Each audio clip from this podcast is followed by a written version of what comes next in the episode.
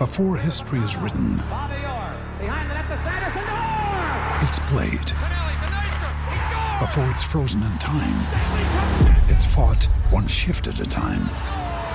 Before it's etched in silver, it's carved in ice. What happens next will last forever. The Stanley Cup Final on ABC and ESPN Plus begins Saturday. Good morning, everybody. Welcome to the program on SEN 1170 AM Sydney, wherever you're tuned in, right across our network on the SEN app. You know the deal 0457 736 736 is the text, and our best caller of the day on 1300 01 1170 will pick up a Cygnett Boost power bank to keep your phone, tablet, and earbuds powered 24 7. So the best caller of the day, hook straight in, be first on the list, get in the queue 1300 01 1170. The weather for the Sydney listening area today showers, tops of 25 in the city and 26 in the west. You can have your say on a range of issues that'll be in front of us across the course of the next three hours. And of course, we're happy to take it any which way you want to. But what about this for a start list? Ticket prices in the NRL. This is front and centre today. But I want to know what makes a match a tier one and where did that come from? Can anybody explain this to me about tier ones? We'll dig into that in just a sec. So too, Teddy re signing at the Roosters and the flow on effect in a couple of years to come. We sit here talking about players signing years and years ahead, but that's about going to other clubs. This is about locking in. And now we're talking about what might happen after Teddy has signed on until 2025. Should the Newcastle Knights be compensated if they stand down Kalyn Ponga? It's a sensitive issue, this one. It's a topical issue, obviously, and we'll dig a bit deeper into that. And as we know in cricket, Australia and India will meet again in the World Test Championship final. So June 7's the date. And I don't think the cricketing world can wait that long because after what we saw across the course of the four test series, unfortunately it petered out to a draw yesterday. But I mean, these two teams really know how to push each other. But Test cricket at the moment is firing. Uh, take a look at what happened yesterday between Sri Lanka and New Zealand. Now, this one will be played on neutral ground at the Oval, and if it's a draw or a tie in the World Championship final, both teams are declared the world champions, which is unfortunately the way that sometimes cricket can work, as we know. But really, when we get to a decider, a distinctive decider on neutral ground, if it's a draw or a tie, both Australia and India will have one hand on the trophy.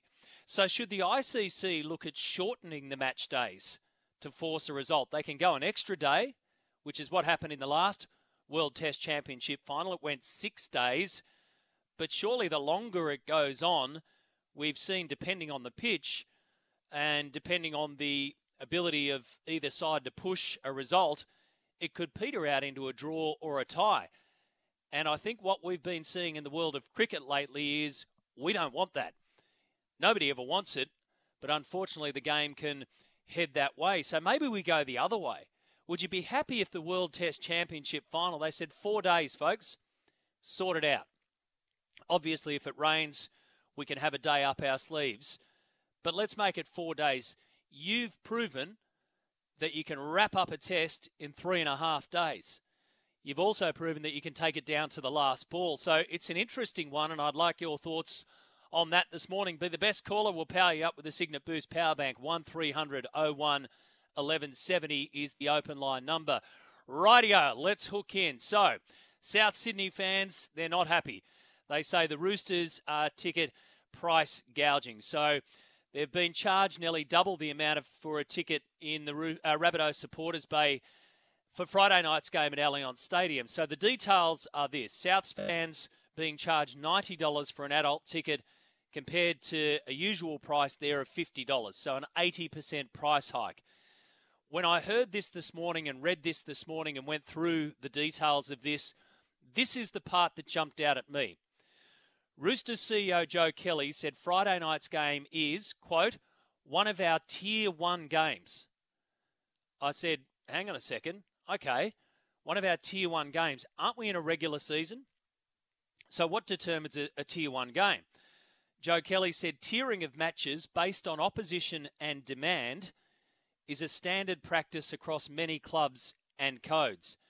And then pointed out that the pricing for this round is actually less than round 25 against Souths last year, where almost 42,000 turned up for the opening of Allianz Stadium. Again, a regular season round that was highly uh, higher priced than this one. So let's try and get our heads around this and let's try and take out. I'm happy to dive in, but if we take out the fact that Rabbitohs fans here say, hang on a second, we're paying more for where we should be and where we want to be, they've offered them a 10% discount. L- let's have a look at this issue of tiers for regular season matches. Should a club be able to determine what tier a regular season match is, and how on earth do they do that? Should all regular season matches be uh, categorized equally? Should they not just be sitting there on equal footing? Now, the Anzac Day game is a hundred bucks a ticket. That goes into the standard practice that they're talking about about demand, supply and demand. We get that. I get that side of it. But based on opposition and demand, and the club saying we think that this is a tier one match, can somebody help me by explaining to me what a tier one match is throughout a regular season. It's a fair argument to say yes, Rabbitohs, Roosters rivalry, no doubt about it. It's as big as you're going to get. There's a fair argument to say that Manly Parra on Thursday night, whilst if they're in different ends of the uh, ladder at the moment, surely that's got to go down as a higher tiered match under this kind of system. I, I can't get my head around it because I thought the regular season matches were all on equal footing. You don't get four points if you win this one, you get two. It's exactly the same as every other regular round. Now, if the demand's there, then certainly you can start to have a look. But who determines what is a tier one match, a tier two match, a tier three match? I don't know. What if Souths and the Roosters were both 0 2 this going into this one? Like I say, Manly v Parra, with all of their history, for instance. The best seats in the house, as far as I could find this morning on Ticketek for Four Pines Park on Thursday, currently at about $70. You go to the grand final rematch in round four, Eels v Panthers, you're looking at $115 for CommBank. So I'm happy to dive into the argument about whether we're paying too much or too least, uh, the, the least amount for tickets whether there should be discounts for supporters' bays, all of that kind of stuff. But what do you think? Is the regular season on equal footing? Or should clubs be able to determine what's a higher tier match and what's not? When we look at the game in its entirety, we say, you know what? State of origin. There's your higher tiered match. Finals. There's a higher tiered match. Grand final, it's the be all and end all tickets should be hard to get, they'll be more expensive. But throughout the regular season, I don't know how this one sits. It seems to me as though they're just cashing in on the fact that they know they're going to get a good crowd. 0457 736 736 is the text line. If you take party lines out of it and you look at it in that perspective through that lens, I don't think it makes sense. Let me know your thoughts. As I mentioned, the Roosters have now re signed or re signing James Tedesco until the end of 2025. This news broke last night. An extra 12 months. Uh, he was set to become off contract at the end of 2024, but will now be there until the end of 25. He'll be 32 years of age by the time that deal expires. If Teddy goes around again in 2026, he'll turn 33 just before the season starts in January. So it's a good deal obviously. And the Roosters have reacted well here because even though this does start to play out in the media, surely it starts to build and the Roosters need to put out the fire before it rages. Obviously, the questions around Joseph Suaalii and Joey Manu now pop up. And I guess there's a little bit of crystal balling here because what happens and, and who do you prioritise when you get to the end of 2024? So Tedesco's there till the end of 2025. Sorted. No problems. No one's got a problem with that whatsoever. And what he wants to do after that, well, we don't know. But both Joseph Suaalii and Joey Manu come off contract at the end of 2024. So say Suaalii signs with rugby for 2025. Say he leaves the Roosters at the end of 24, he goes to rugby. Remember, the British and Irish Lions tour in 25, followed by the Rugby World Cup in 2027. They're going to throw everything at him. Absolutely everything. And they'd be mad not to. So say he goes. And say Joey Manu does another deal elsewhere for 2025 and beyond, and he goes. And then Teddy's left standing for 2025. So if you're the Roosters, who do you prioritise and how do you play this one? Do you give Joseph Suaalii some one year rolling contracts here to keep him in the mix? Do you promise him a fullback position earlier on? Do you say to Joey Manu, hang on a second, there's some big money coming? He'll be 28 by the time his current deal expires, but we, we're going to need you. What if? It's the great what if. If you want to play some money ball on that one, let me know. 0457 736 736. Should the Newcastle Knights consider standing down Kalyn Ponga? Well, the Sydney Morning Herald's chief sports writer, and of course, a feature on this program on a Wednesday morning, Andrew Webster has written the Knights should err on the side of caution and looked uh, to stand down their skipper for an indefinite, indefinite period of time. So he suffered another concussion on Sunday afternoon. We covered this at length yesterday. And Webby in his article has said that if the Knights do stand down Ponga, the NRL is unlikely to award them salary cap dispensation for the season. He is, of course, re- reportedly earning um, north of 1.3 up to 1.4 million dollars this season. So, if the Knights err on the side of caution around a topic and an incident as sensitive and as unknown as concussion, what is the NRL then uh, need to do?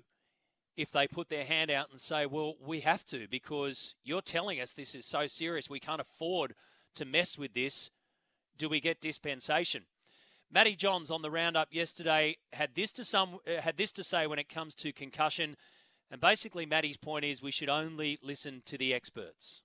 It's a really sensitive one to talk about and have an opinion on. At the end of the day, Kalyn will go away and he'll be assessed, and they'll they'll go from there. As far as people, I, I just think it's out of line. People having an opinion. You know, I've had people say, "Do you think it's all over?" And I said, "Well, that's got nothing to do with me. Oh, how many head knocks can he take till he's got to give it up? Oh, well, look, at the end of the day, he'll get he'll get assessed medically and things, and, and the club, and he'll go from there. And I agreed 100% with Matty on that yesterday. In, in this case, you have to listen to the experts, and the, the game has to listen to the experts. But should there be incentives for clubs and players to err on the side of caution? Because caution appears to be, at the moment, one of the defining plays in all of this concussion debate. We don't really know where it all leads and what uh, the major ramifications are. I mean, we've got an idea but we have to be cautious about it. The game wants to be cautious about it. The game's cautious about it every single weekend. So if a club says we're erring on the side of caution, what does the game do in response? And can clubs be trusted when it comes to salary cap relief? Perhaps that's a different argument. If you want to buy into that, please do so. The Knights, well, they've got a player crisis for this weekend. They've got the Dolphins on Friday at McDonald Jones Stadium, and I'm finding it very hard um, to tip against the Dolphins going three from three to start the season because the Knights have only 28 spots in their roster filled for this year, and up to 10 will be unavailable. Adam Clune could have been an option to cover for Ponga in the halves, but he failed a head injury assessment in the New South Wales Cup at the weekend and is unavailable. Unavailable is the big word. Adam O'Brien, um, excuse the pun, has some pretty big headaches to sort out today for Team List Tuesday. So Josh Schuster is set to return from a calf injury for Manly and line up in the halves alongside Daly Cherry Evans for that matchup against the Eels on Thursday night. And we'll follow the course of that throughout the day. And of course, Joel and Fletch this afternoon will have all your team news ahead of round three.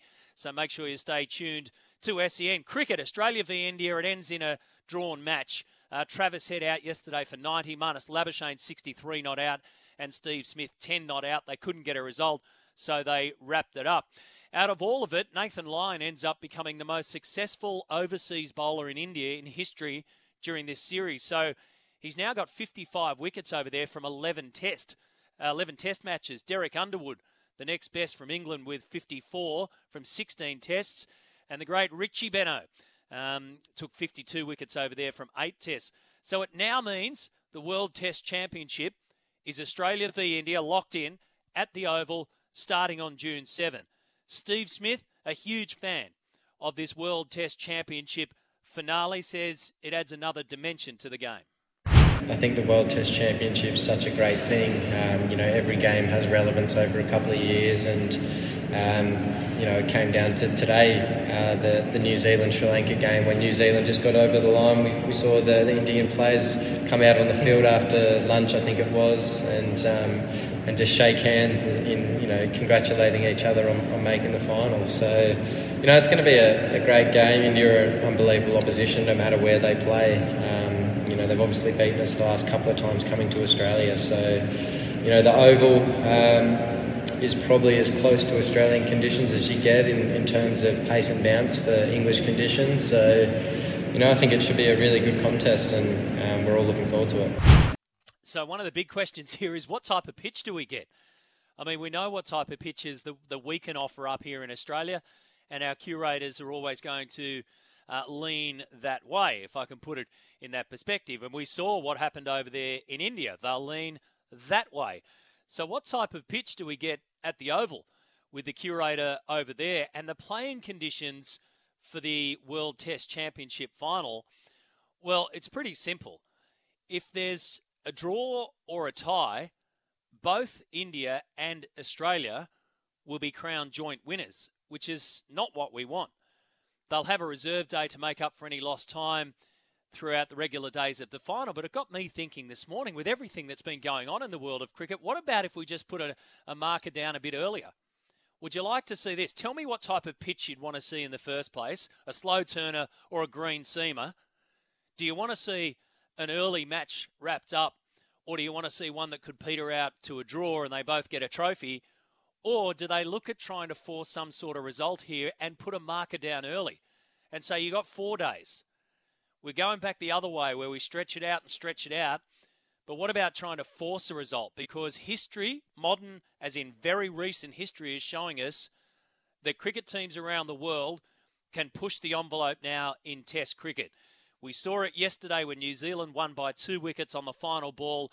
I'll play you the crazy audio of that a little bit later on. Uh, Brandy did a great summary of how that wrapped up yesterday. It was manic is the word to describe it. So we'll play you that. In the NBL, Sydney Kings v New Zealand Breakers, Game 5 of the Championship Series tomorrow night at Kudos Bank Arena.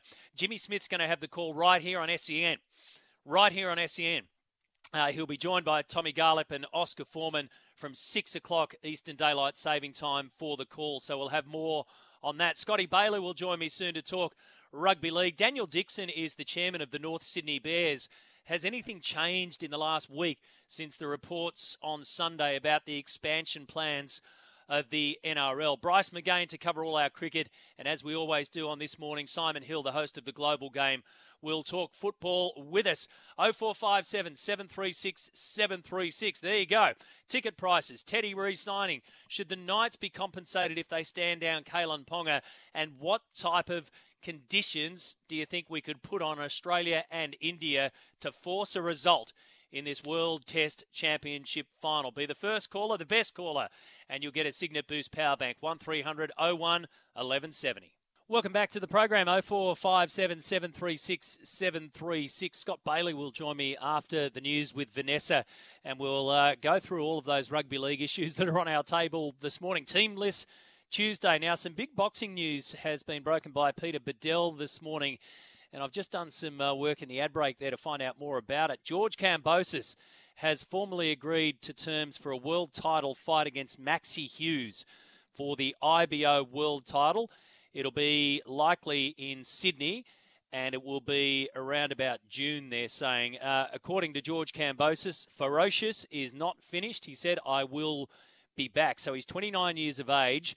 It'll be his first fight since losing to Devin Haney for the second time last October. He hasn't won a fight in two years um, since beating Lopez back in November 2021. Maxi Hughes, 33 years of age, so he's four years Kambosos' senior. He's won his last seven fights uh, since losing to Liam Walsh back at Liam Walsh back in 2019. So George Ferocious Kambosos is going to step back in the ring. Details to be confirmed. Uh, but it will be the IBO World Title fight against Maxi Hughes. Thanks to Peter Badel for that one. Uh, your thoughts coming through thick and fast on whether or not um, they could try and manufacture something out of the World Test Championship final.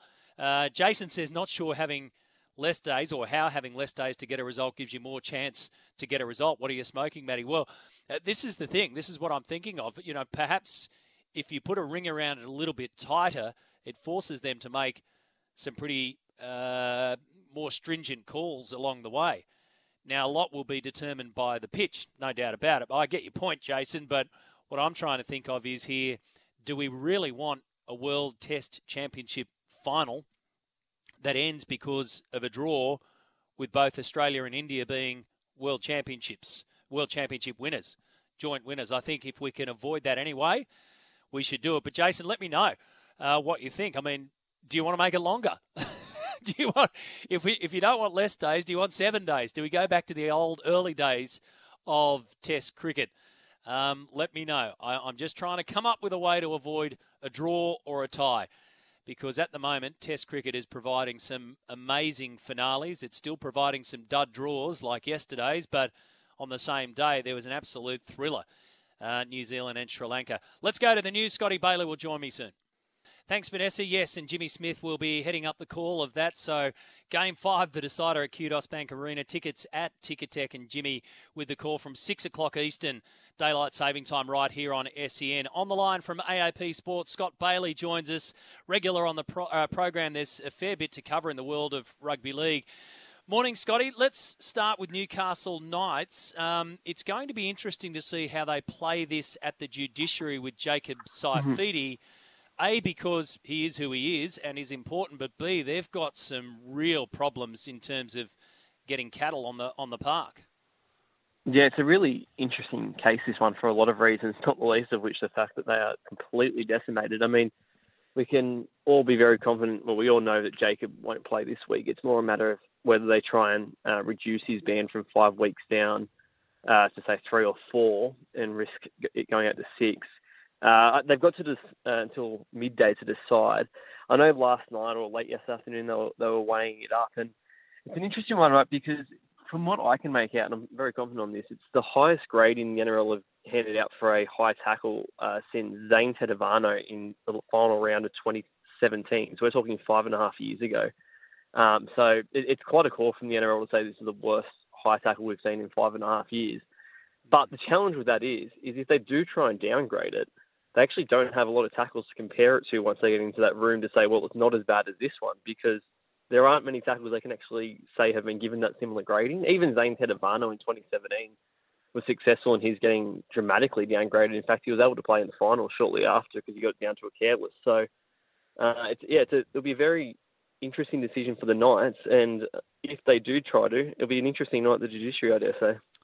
Yeah, perhaps um, perhaps that's part of their defence. Part of their defence is that yeah. this is a, a, complete anomaly in the game. So what's that? Six years since that kind of mm. charge has been handed down. So.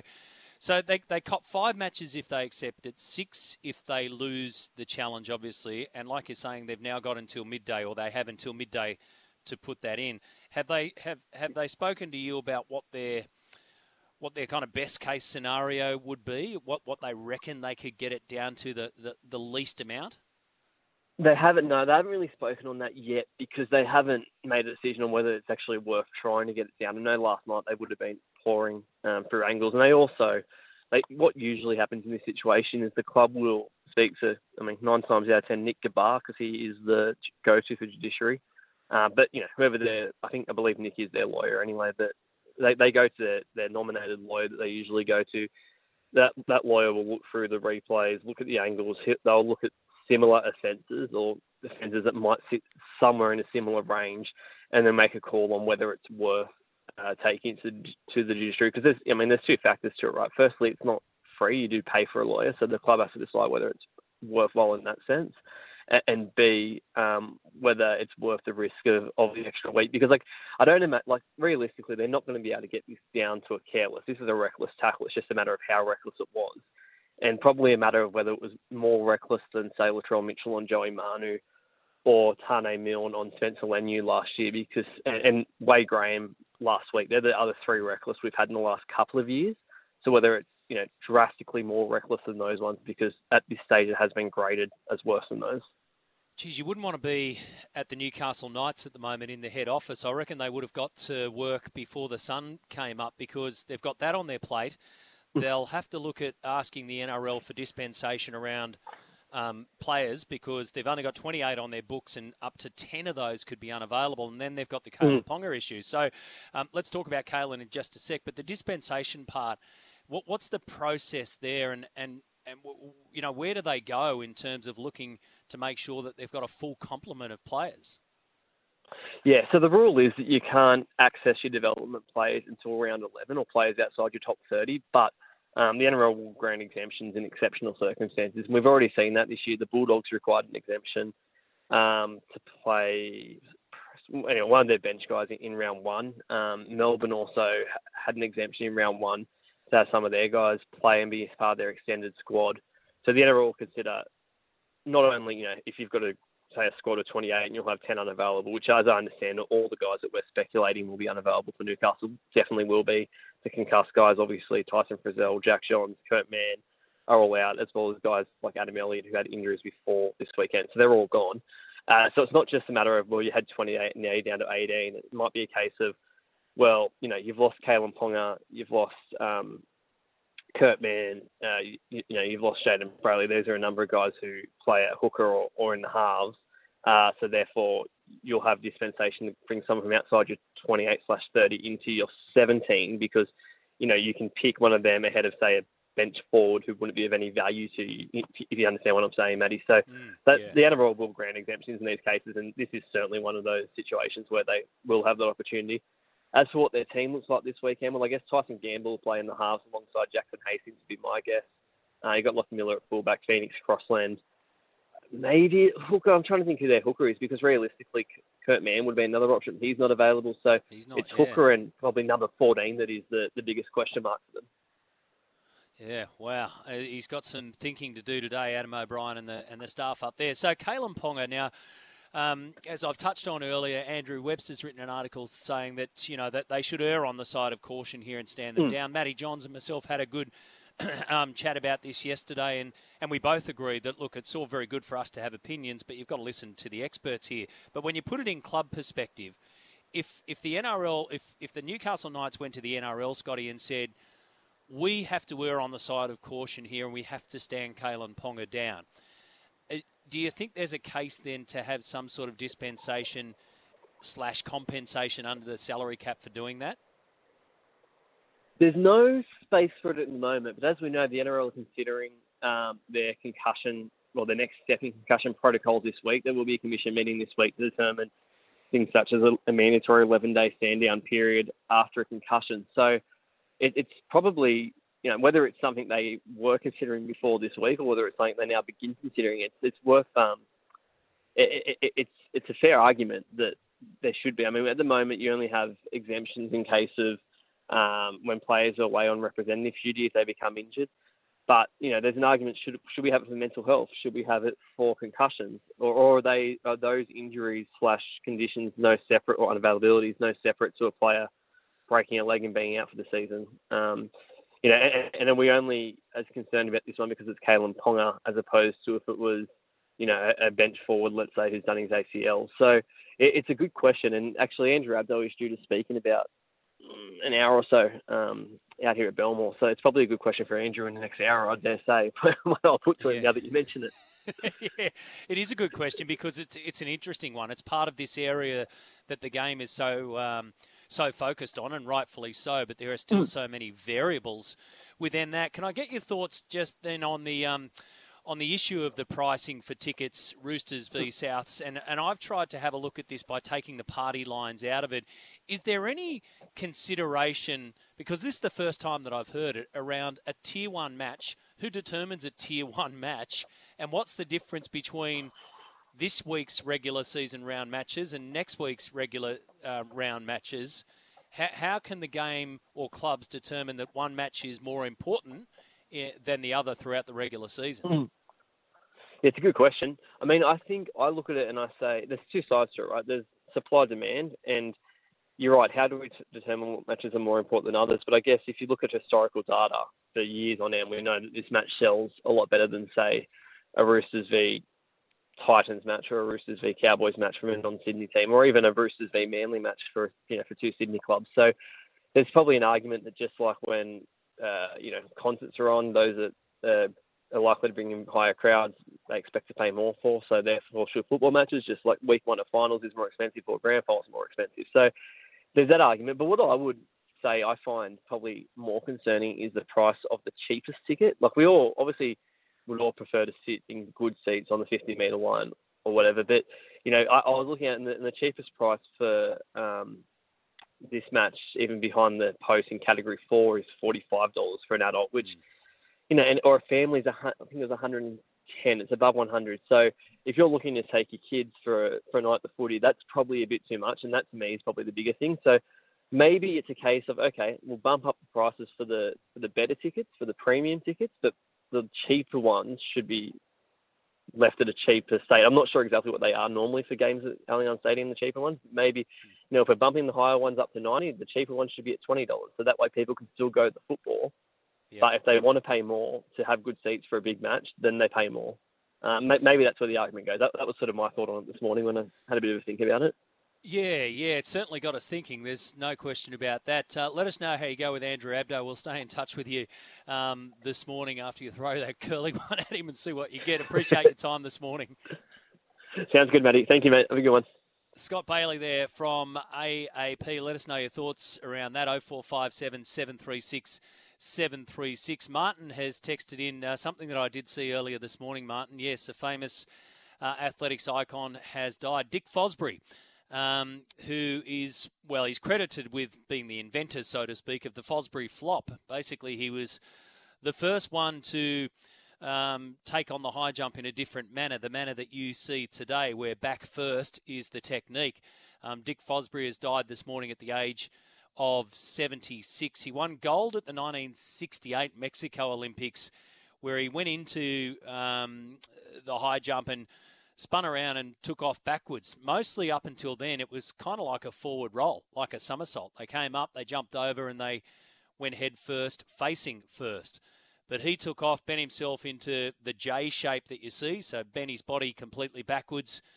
He cleared 2.24 metres, um, one gold, set an Olympic record. And by the next Olympics, more than half of the jumpers were using his technique, and obviously that is the technique that became standard. The Fosbury flop, and the man behind it, Dick Fosbury, has passed away today. Where did the term come from? Well, it was a reporter. Uh, a there's some great documentaries about this because it's more than just somebody who jumped over a bar the other way. His input and um, status in the world of athletics right around. He was from Portland, Oregon, the home of Nike. There's all that playing into it as well. But that technique in particular happened after, at one of the high school meets, there was a reporter there and thought that he looked like a fish flopping in a boat and said that Fosbury flops over the bar was the headline. So that's where the term came from. And ever since the 1968 Mexico Olympics, that's where the jump itself came from. And that's what everybody has been doing since. So it's hard to think, thank you, Martin, it's hard to think of many athletes in the world who completely and utterly change the game that they are playing and the way that it's done from thereafter. Some of the rules uh, are adjusted to try and, you know, nullify those. You have dominant um, cricketers like Don Bradman, uh, Walter Lindrum, for instance, in billiards, but this guy changed the way that his sport um, was done.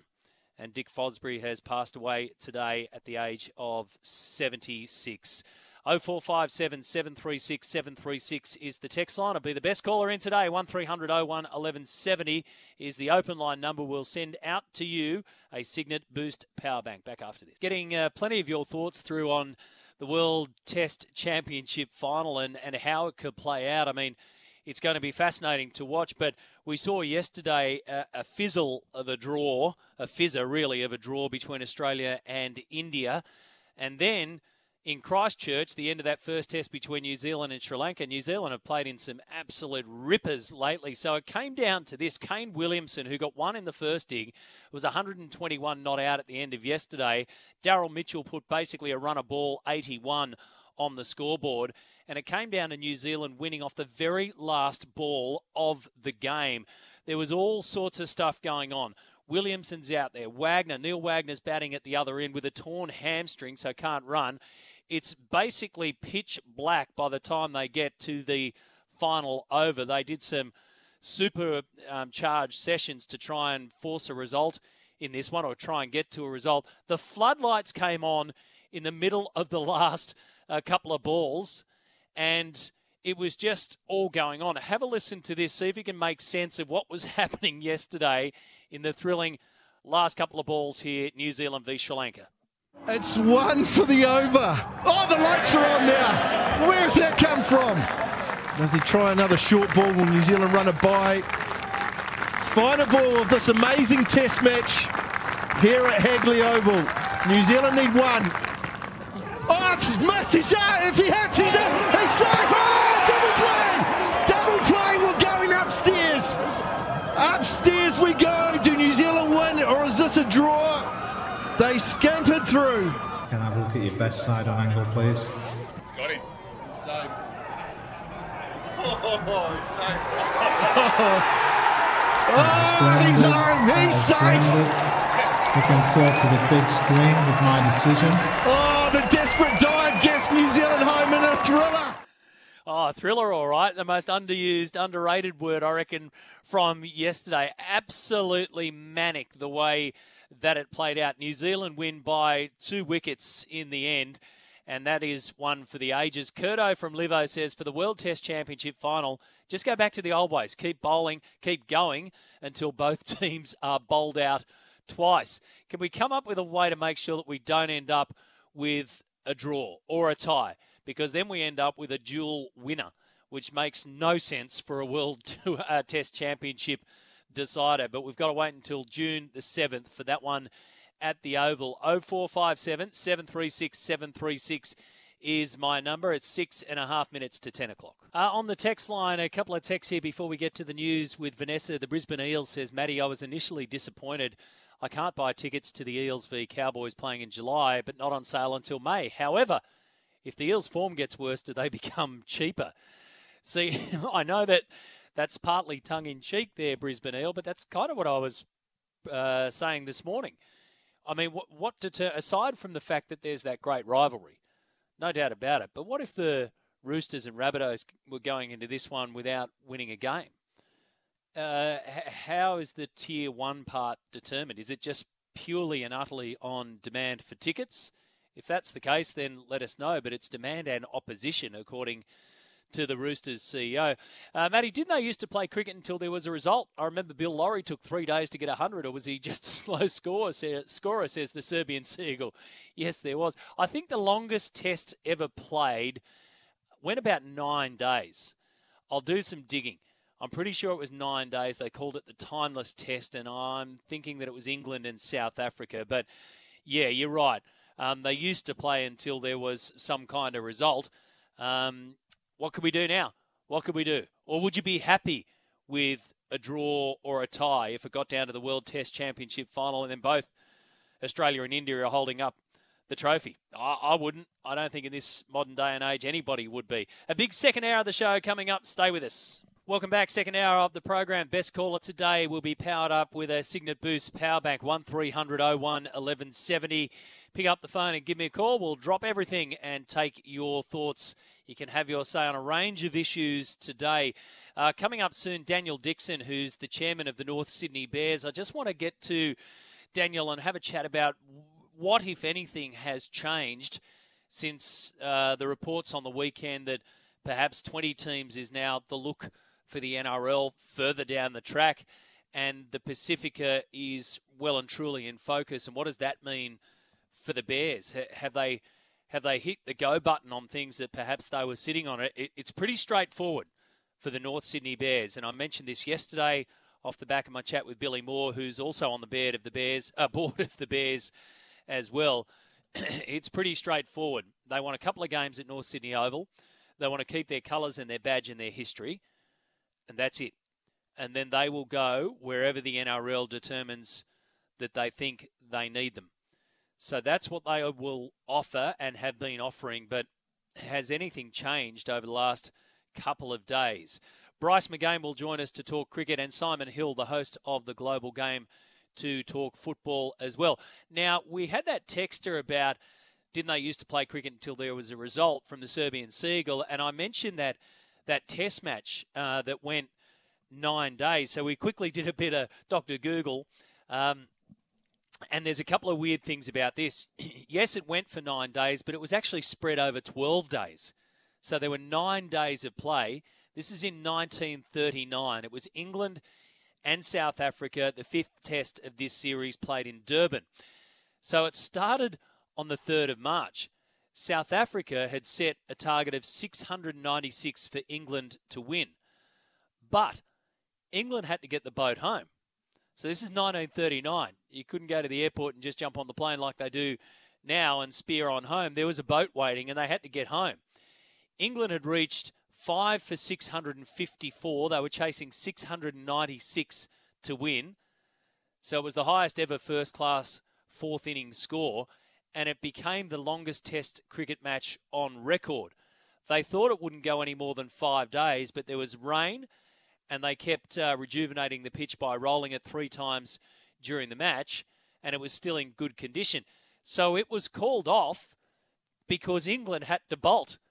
And guess what? It was called off on this day, on the 14th of March. We didn't know that when we got your text there, Serbian Seagull. So we did some digging, and it turns out that the timeless test that went nine days of play across a period of 12 days was called off 84 years ago today. Not for any other reason than England had to go and get their boat home. Otherwise, they would have missed it, and who knows what would have happened then. So, a great bit of wonderful history that you've alerted us to. And like I say, our our texts and calls and our listeners are our best researchers, and it sends us down the rabbit hole. The ICC, by the way, was considering the thought of a timeless test for these World Test Championships.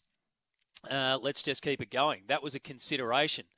It's good, however, that they didn't in my opinion. I think we just want it over and done with. Matty, a way to avoid a draw, make the maximum overs a team can face per innings 120, which is basically four sessions, and make the new ball available at 50 overs, then again at 100, says OJ, which is thinking outside the square. I mean, we've been determined, really, what's been determining the length of the test matches in India is the pitch. Just that simple. And we got one yesterday or that ended up finishing yesterday in a draw. However, the ones before that were just so ramshackle and so crazy that they were getting rolled left, right, and centre. We kind of got a bit of both. I think somebody in here early on, and, and I'll go back through the tests, uh, the text messages, but somebody said, well, what about a, a slow pitch at one end and a greener pitch at the other end? so let's. Are we heading towards the days of a halfer, a half and half pitch? That'd be. I mean, they can. Why couldn't they do it? You just see the spinners at one end. You'd see the pace and seam bowlers at the other end, and away we go. The the Seagulls back on. He says 680 overs were bowled in that test. That's right. Bizarre, isn't it? Though 84 years to the day that the timeless test came to an end because England had to go. Sorry, got to leave you. 680 overs, uh, more than 1,200 uh, runs scored. In fact, closer to 1,400 runs scored when you add it all up. And we've got to go because the boat won't wait. Uh, on the text line here, the Roosters Tier 1 match is a game where there are likely to be more opposition fans than Roosters fans, more opposition fans than Roosters fans. How embarrassing. Jim says South supporters have been locked out of Friday's game for three weeks. All tickets are available now at exorbitant prices. I smell desperation. Uh, they're cooked. Dino says, Love the show. Thank you, Dino. Typical Roosters and those trying to shut us Bunnies fans out of the Friday night game. It won't matter. We will beat them again and comfortably, says Gino from the Gong. Thank you for that. 1300 01 1170. Let's go to the open line. Chris is on the line uh, to talk cricket with us. Good morning, Chris. Good day, Matt. Look, I, I don't think we are, we we've really grasped the importance of this World Cup final yet. I mean, the first one, New Zealand and India, was a fantastic game of cricket, and it captured a lot of the world's attention. And I think we're going to be swept up in this as well. I mean, you get this fantastic mace at the end of it if you win. And the thing about the first one was that extra day they've got set aside in case of rain that's how come the Kiwis won it because it was on the you know sixth day really that they came yes. back in Jamieson and cleaned up the uh, bottom of the of the Indian ladder order batting, and then um, of course Kane Williamson guided them home with uh, an, unbe- an unbeaten 49. I mean, it's funny how we we looked at his performance yesterday in that test when nobody could score any runs in that first final he managed to get 100 runs for once out. He was out for 50 in the first innings and not out 50 in the second innings. Um, it just shows you what a player he was because, I mean, Jamieson was man of the match, but Williamson's efforts in that game were phenomenal. But it's a, it was, it's a great concept. It's a fantastic concept because I think it keeps every cricket team really knowing what they have to do and they have to keep on achieving and playing cricket. They have to go and play maybe places they don't want to play. But um, you know, it, there's a pot of gold there. You know, yeah. at the end of the rainbow, and uh, and, and I think we're going to see what a spectacle this is going to be this time. We're going to uh, obviously our focus is going to be on it, but it was a fantastic game. The first one, it was just phenomenal. I was lucky enough to be there for that one. Oh and, wow! Um, yeah. Yeah, I went down to Southampton. They actually moved it down down the south uh, for COVID reasons. But um, this one here, I think we're going to see what, what it's all about with this this World Cup final. It's going to be um, it's it's probably it may even overshadow the Ashes. Ooh, that's a big call, Chris. That's a that's a know, that's a I, massive call. I know it's a big call, but you know, wait until it builds up and you see what's going on. And we don't know what's happening with India, do we? Because we don't think Pant's going to play. We don't know about Bumrah. Um, he'll be very handy in those conditions. But they had all their best players in that game against the Kiwis, and the Kiwis still beat them. So, um, anyway, it's going to be a hmm. fantastic build-up for this game, and it's going to Absolutely. be a fantastic game of cricket. Yeah, good on Yeah, you, mate. I, no. I really appreciate your thoughts, and I agree with you. I, I think it's going to be enormous. I reckon one of the real keys about this, especially after what we've just seen in India, and in cricket circles, I, I've been having this chat with my cricket mates over the course of the last month or so about just what kind of challenge and test you are faced with. For instance, when you're an Australian going and playing a series in India, from everything, from the noise, from the country itself, from the conditions, the whole box and dice. I think one of the real keys about this is that we get to see Australia v India on neutral ground, and therefore on supposedly, well, uh, know, hopefully, a neutral pitch. And to see these two going at it in conditions that don't favour Australia, should don't favour India, I think is going to be the absolute key to it. But um, I don't know if it's bigger than the Ashes. We'll, we'll wait and see. Appreciate the call, Chris. Thank you very much. As we know, the North Sydney Bears have put their hands up to be the expansion team for the NRL, and this got fast forwarded on the weekend with the reports around perhaps we start to look at 20 teams instead of 18 teams. We've questioned whether we're getting ahead of ourselves. We spoke to Billy Moore last week from the Bears, and he laid it out pretty clear about what their intentions are. Wanted to dig a bit deeper today, and the chairman of the Bears, Daniel Dixon, is on the line. Good morning, Daniel. Thanks for your time. Hey, Matty, how are you? Good, thanks. I I appreciate the fact that you're overseas, so um, I won't take up too much of your time. Has anything changed? Has anything changed, Daniel, in the last few days for you guys off the back of those reports? Does anything change in your focus about a wanting to be a team, the new team, in in a future expansion, or b where that team might be? Yeah, Matt, it's, it, in the last few days, definitely not. Um, to be honest with you, we've been just waiting and working with the NRL, and they're the ones who have to make the decision around where the franchise is going to go. And, you know, it was, I was probably as surprised as anyone to see that eight, uh, 19 and 20 teams were spoken about as well. Um, but at the same time, the expansion in general is exciting, and, and we we've just done all the work we need to do, and we're just sort of sitting and waiting to ensure that you know when they say let's go, uh, we're going to be in the best possible position.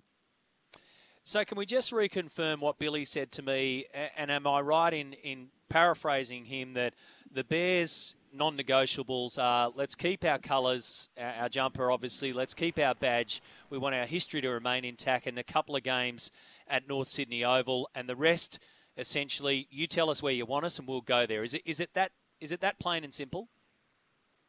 Yeah, let me just go one layer deeper than that. I think if let's look at what the NRL need. Forget what we need for the moment. If they don't get what they need, we're nowhere. Um, and we know that we've got some pretty passionate fans. We've got a very long, we're a foundation club, 115 years of uh, history and heritage there. You know, over a thousand legends for the club. So for us, it's not just about we'll go anywhere. Uh, we do have some not negotiables. And why would you uh, use a, a brand like the Bears and change the colours and change the logo and so on? Um, but what I think it is, it's more about saying we're agile enough to know that it won't just be placed in North Sydney. And, and we made that move two years ago when we took the North Sydney out of the logo. I know the NRL liked that. They did the same with the Dolphins. Um, so look, it's not it's not changing it, the course for us at all, but it's not for us to decide where we go. All we're saying is that we're definitely in a position where we can be more on the road, and uh, we'll find the right place where the NRL needs us to be. It's interesting. Um, there's there's sort of two P's um, the letter P involved in this. It could be, you know, if, if we just narrowed it down, it could be the Perth Bears or the Pacifica Bears. And as you say, you guys are willing to have those discussions. Is there anything from your members, from your supporters, from the rusted on Bears fans who say we prefer one or the other? Um, look, uh, if you ask the Bears fans, they they don't care if it's in Helsinki. Um, but at the same time, they definitely want to make sure that the Bears brand is not eroded and that someone just doesn't take it and run with it and get the license. And then, so that's why they're not negotiables are there.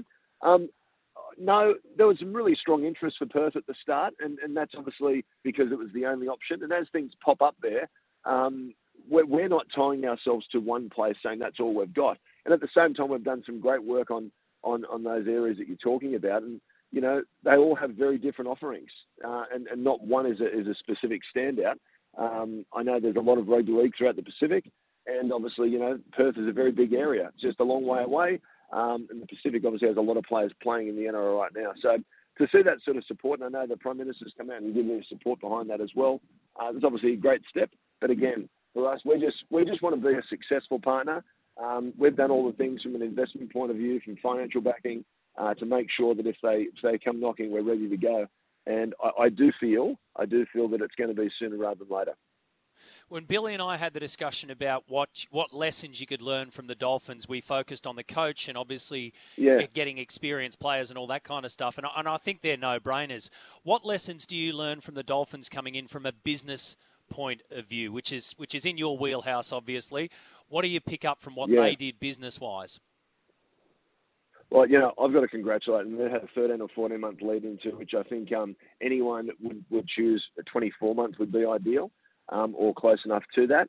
I think they've done a remarkable job. And the one thing I love about them is that they've proven something that I've always felt. There is not a lack of depth. The Q Cup and the New South Wales Cup are awesome football platforms.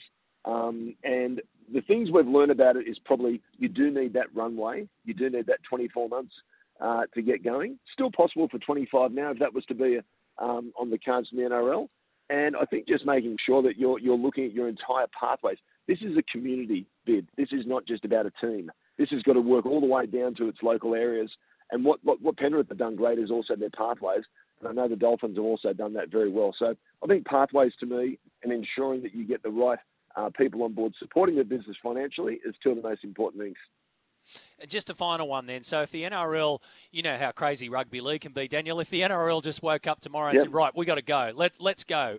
Are you ready? If if I yep. said to you right now, Daniel, the Bears yep. are coming in, and we need you in, say, next year or the year after, are you good to go?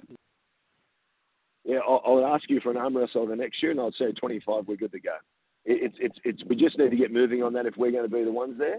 Uh, I do love the fact that every bit of media has spoken about has the Bears' involvement, so I'm rapt with that. Uh, and we've done enough work to know that 25 is, is, is the, the time that we would need to be ready for. And I think there's no other brand that could really get ready in that time. Yeah, we've been people out of, the, out of the woodwork who've been hibernating, pardon the pun, for 24 years. Um, and so, yes, 25, we're good to go. 24, I'll have to ask for uh, a, a, another year. All right. Yeah, and that makes complete sense. I really appreciate your time. Thanks for taking our call this morning, and, and let's so see much. how this one plays out. Appreciate it. Thank you very much. Daniel Dixon there, the chairman of the North Sydney Bears. So, yep, let's let's go. If they say 2025, I mean, the, the, points and the, the arguments around this are, are quite compelling. And from somebody like in his position, and I did a bit of research this morning around the board members of the North Sydney Bears, and um, look, they're all very experienced um, businessmen. They've also got a lot of experience in the world of sport, rugby league itself, and the local area.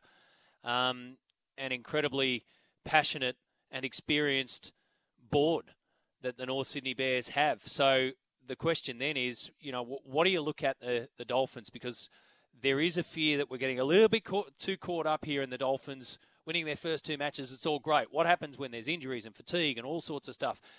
I think on the field performance is going to come and go. I think that's a that's a given. Nobody expects them to win all the way throughout the season. I didn't expect them to be in the top eight, and I still don't. But that's on the field. It's about how you get a club up and running into the NRL and make it count straight away.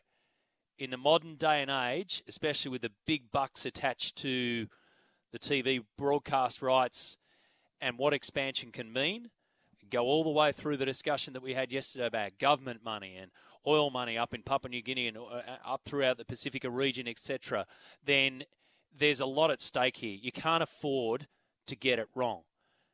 And it appears to me as though the North Sydney Bears, in particular, are doing exactly what the Dolphins did. They're crossing all the T's and dotting the I's before they get the phone call. The history's there, the colours are there, the jumper's there. We know all that. And that beautiful ground at North Sydney Oval is just sitting there waiting to be lit up again. But the business case has to be ready to go straight away. And then everything flows off the back of that. Uh, the Berry Bear says Daniel Dixon is a smart operator. He's as important to the new team as any player signing. He grew up in North Sydney, was the president of his junior club, just like his dad and brother. Rugby league's in his DNA. Very successful in businesses and has brought that to the Bears. And to top it off, he's a good bloke. Up the Bears, says the Berry Bear. Thank you for that text. It's 22 minutes after 10. We'll take a break. More after this. Welcome back. Uh, don't forget the Bryden Lawyers, uh, your verdict. Pick one NRL winner each week for your chance to win $2,500. sensurvivor.com.au. The Brydens Lawyers, your verdict. Uh, 0457 736 736. Matty, you can go on the Ticketek website right now and get tickets for the Roosters Rabbitohs game for $45 for adults and $25 for kids. All right. We'll have a crack at that. But this is about um, the category of tickets and where they were. And um, also, one of the things that was pointed out in the article this morning um, that has started this debate was the 10% discount that was offered too. Um, I, I, look, as I said at the very top of this program, the, the nitty gritty of pricing is super important here. What I'm trying to get my head around too is the tiering.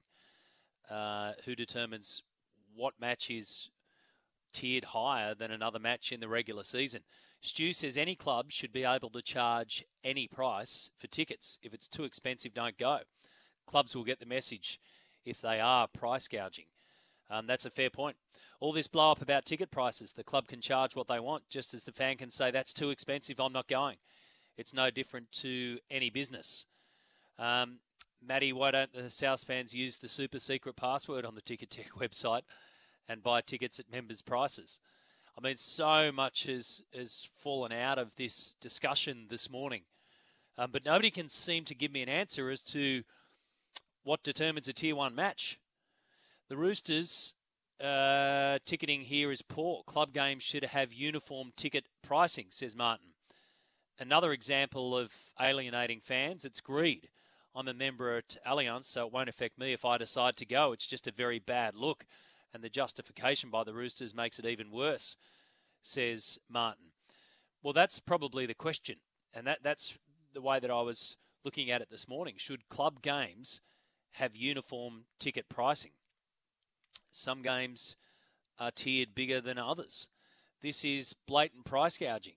I attended the Parra v Melbourne game on a Thursday night at Bankwest, CommBank, um, to purchase half decent tickets was $100 times four. the wife and two uni students, $400. Food at least 100 few drinks, coffees, etc. Another 100 A member of the Parra League, so parking was free. That night for the four of us cost us $600. Yes, I can afford it, but 90% of the diehards cannot. And if the if they do purchase tickets, they'll struggle to pay uh, until the next pay packet. I thought NRL was a working class game, so that takes it down from the concerned eel um, down the pricing factor and all of this as well. Let's go to the news. We'll take your thoughts and calls after this. Thanks, Vanessa. Jimmy Smith with the call, Tommy Garlepp and Oscar Forman as well. On the text line via our Twitter feed at Matty White SEN, uh, Ed Womble says, looks like the Roosters have put the Souths and the Anzac Day game as a Tier 1 game. Yes, but the NRL should force clubs to have fixed prices, like the Big Bash in force. Uh, let's discuss that more with our open line callers. Luke from Lake Macquarie is on the line. Good morning, Luke. Go for it. Hi, Matty. Um, yeah, I was just wanted to call in and let you know that I um I'm taking my kids down to see the Sydney Roosters Parramatta game.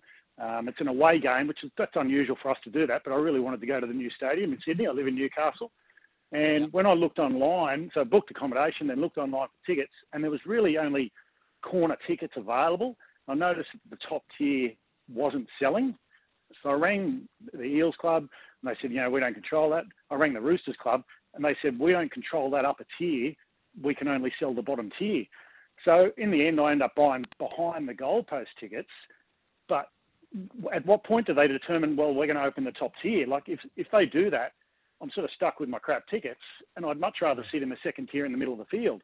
But they're not selling them yet.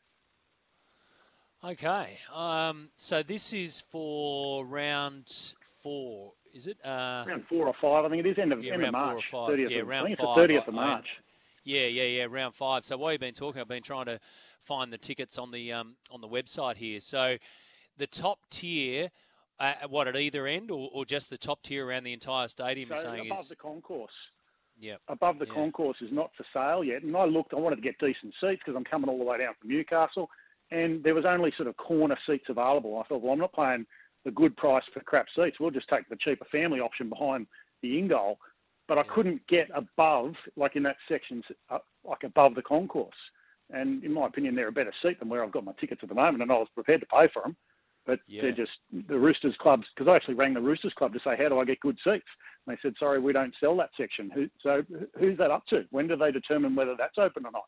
I mean, they've built Oh, the stadium to bring them the crowds in, and Yeah. now they're keeping me out. I've got no idea. Did you end up at the northern end or the southern end, mate? Uh, good question. I bought them about a week and a half ago. I can't Yeah. remember. I just saw right. Out we're going behind the behind the posts. It was in the GA, um, so we're going to have to try and get there early. But we booked accommodation around and everything.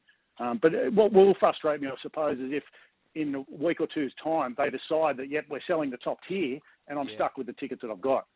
Yeah, yeah, exactly. So what I'm trying to do that right now, so I can see where you've bought. Just say you bought at the northern end, for instance, and you're smack bang behind the Yep. behind the um, sticks there. So at the moment, general admission, you'd be in either bay 23 or five, depending on which end you're at. Thirty-five dollars for an adult, twenty-five for concession, and twenty for juniors. Um, and a two adult, two juniors. no pass. complaints about the pricing. You know what I mean? I Yep. was prepared to pay Yeah. more to sit in better seats, but I wasn't Yeah, going to pay. The, I think it was gold section to be sitting right in the corner. Um, and yeah, it's just frustrating to see all those seats above the second tier available, and you, you couldn't get, gain access to them. And I, and I don't know what triggers. Like, is that are they available for this weekend for the South game? I wonder. Yeah, let's have a look. I mean, I'm trying to have a look now, and basically, it's saying those ones that you're looking at in the in the upper tier, no available tickets. So I could I could only assume, um, mate, that I the, the only way I could assume that is that once the demand starts to take you up towards that area, then they start to open it up. That's the only assumption that I can make on there. But we'll dig that one out. But that's a another issue around this. Like you say, you, you're fine with the pricing.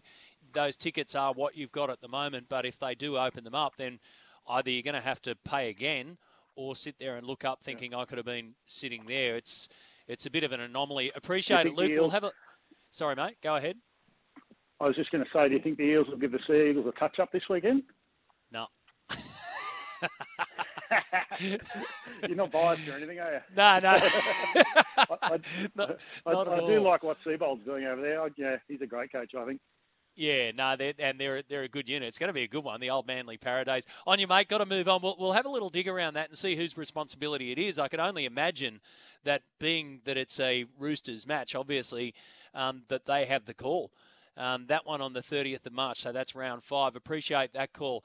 Uh, Pedro, you can go ahead on the NRL ticket issue as well. Well, it's not necessarily, Matt. How you going? it's not necessarily the ticket issue I wanted to discuss, Matt. It was the uh, the popularity of the ever increasing popularity of the, the sport of um, roosters bashing. I'm really enjoying it. I mean, it's, there's so many platforms um, and so many areas you can get on, and you can know you can put the boot in. You can, there's so many areas. I'm really enjoying it all around. It just seems like every second story is about the Roosters, and I don't know whether it's been written it, it seems to be written with a bent, as most stories are. They, they, they want to create headlines. Like, agreed, it, it's not great, but it's business with the ticketing. It's business. And as far as I know, the Roosters are, uh, supporters are paying extra as well. But it seems the story was we were just trying to get into the South supporters. Not the case at all. Yeah, yeah. Look, I actually think you're right. I mean, you sit back and you, you're right, Pedro. There's so many levels um, with which I mean, think of the discussions that we've already had this morning around James Tedesco re-signing. What does that mean then further down the track for Suaalii and Joey Manu? Um, have they reacted just to, to media talk in this one, and now the pricing as well? It's the lot and of a Roosters fan, Pedro. Yeah, yeah, that's right. Well, we didn't really, mate. We ran out of time yesterday to get to that one. Um, good on can, you, mate. I've got, a, I've got a bolt. Shane. Yeah, yeah, go quick. Be real quick. Go. Um, I just mentioned when when I got my tickets at the start of the year, it did um, actually say I couldn't go. Use my my tickets, my free tickets to the St George uh, Roosters game, the Anzac Day, and I'm not sure about this game. So it is. It's it's in there to T's and C's. So yeah. anyway, all right. Good on you, Matty. Thank you, mate. Appreciate the call. I've got Shane on the line. Uh, Nick says, Matty, the middle tier, middle top tier at Allianz is for SCG slash SFS members, isn't it? That might be part of the answer, mate. I, I'm not sure. On the North Sydney Bears issue, Shane, uh, you'd like to have your say.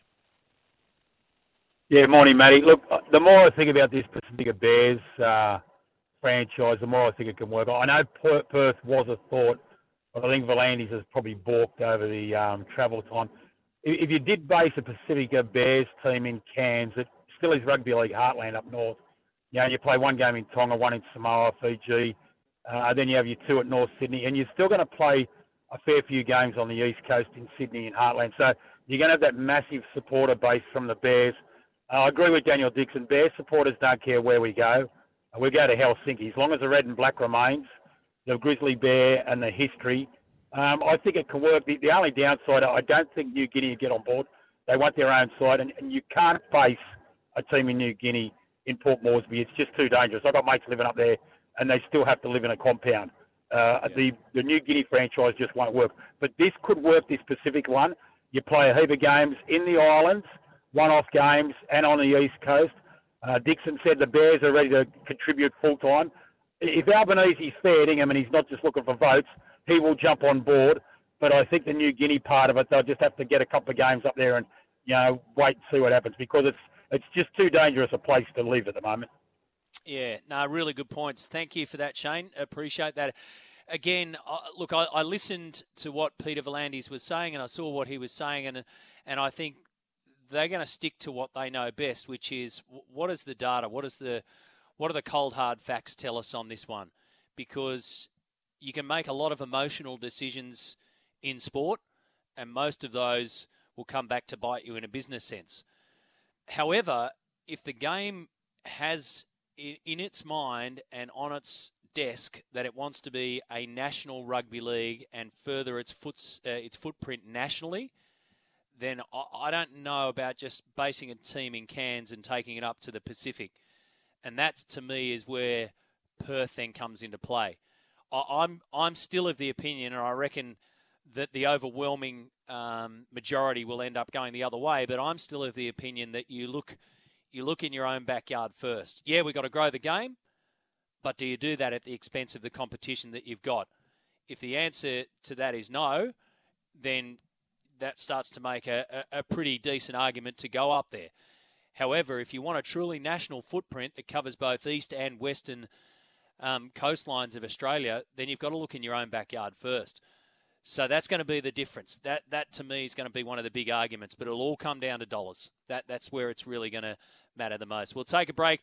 Thank you for your calls. Keep them coming. 1300 01 1170. Welcome back. We've spoken a lot this morning about the World Test Championship now coming our way June 7 at the Oval Australia v India. But what did the Aussies take out of the series now that it's done and dusted with India winning uh, 2 uh, 1 in that draw yesterday? Bryce McGain, former Australian cricketer, of course, SEN cricket commentator is on the line. Morning, Bryce. Uh, if you're part of the Australian setup today and you're you're decompressing after the Border Gavaskar series, what do you think the big takeaway is?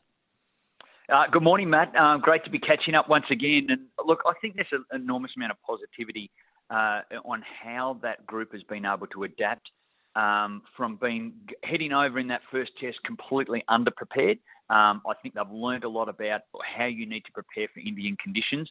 The longer it went on and the more that the Australian team were able to adapt, the better they got. Now, that includes the bowlers, not just the batters. And uh, I guess in hindsight, they'll look back and go, gee, an hour of madness of sweeping and the pressure in Delhi may very well have cost the whole series. Um, it could have been a very different situation should they have been able to put on 80, if not 100 more runs um, just by some good gritty batting. So there, there will be a bit of regret in their hearts, I'm sure, but there's a lot of positivity coming out of that group. That's an interesting one, isn't it? Because they're they're the kind of things that sometimes in cricket you just can't control. Those dips that go for half an hour or an hour, but they have massive effect in a place like India. So how does Andrew McDonald and the team then go? We need to work out how to control the uncontrollable factor that may have cost us dearly.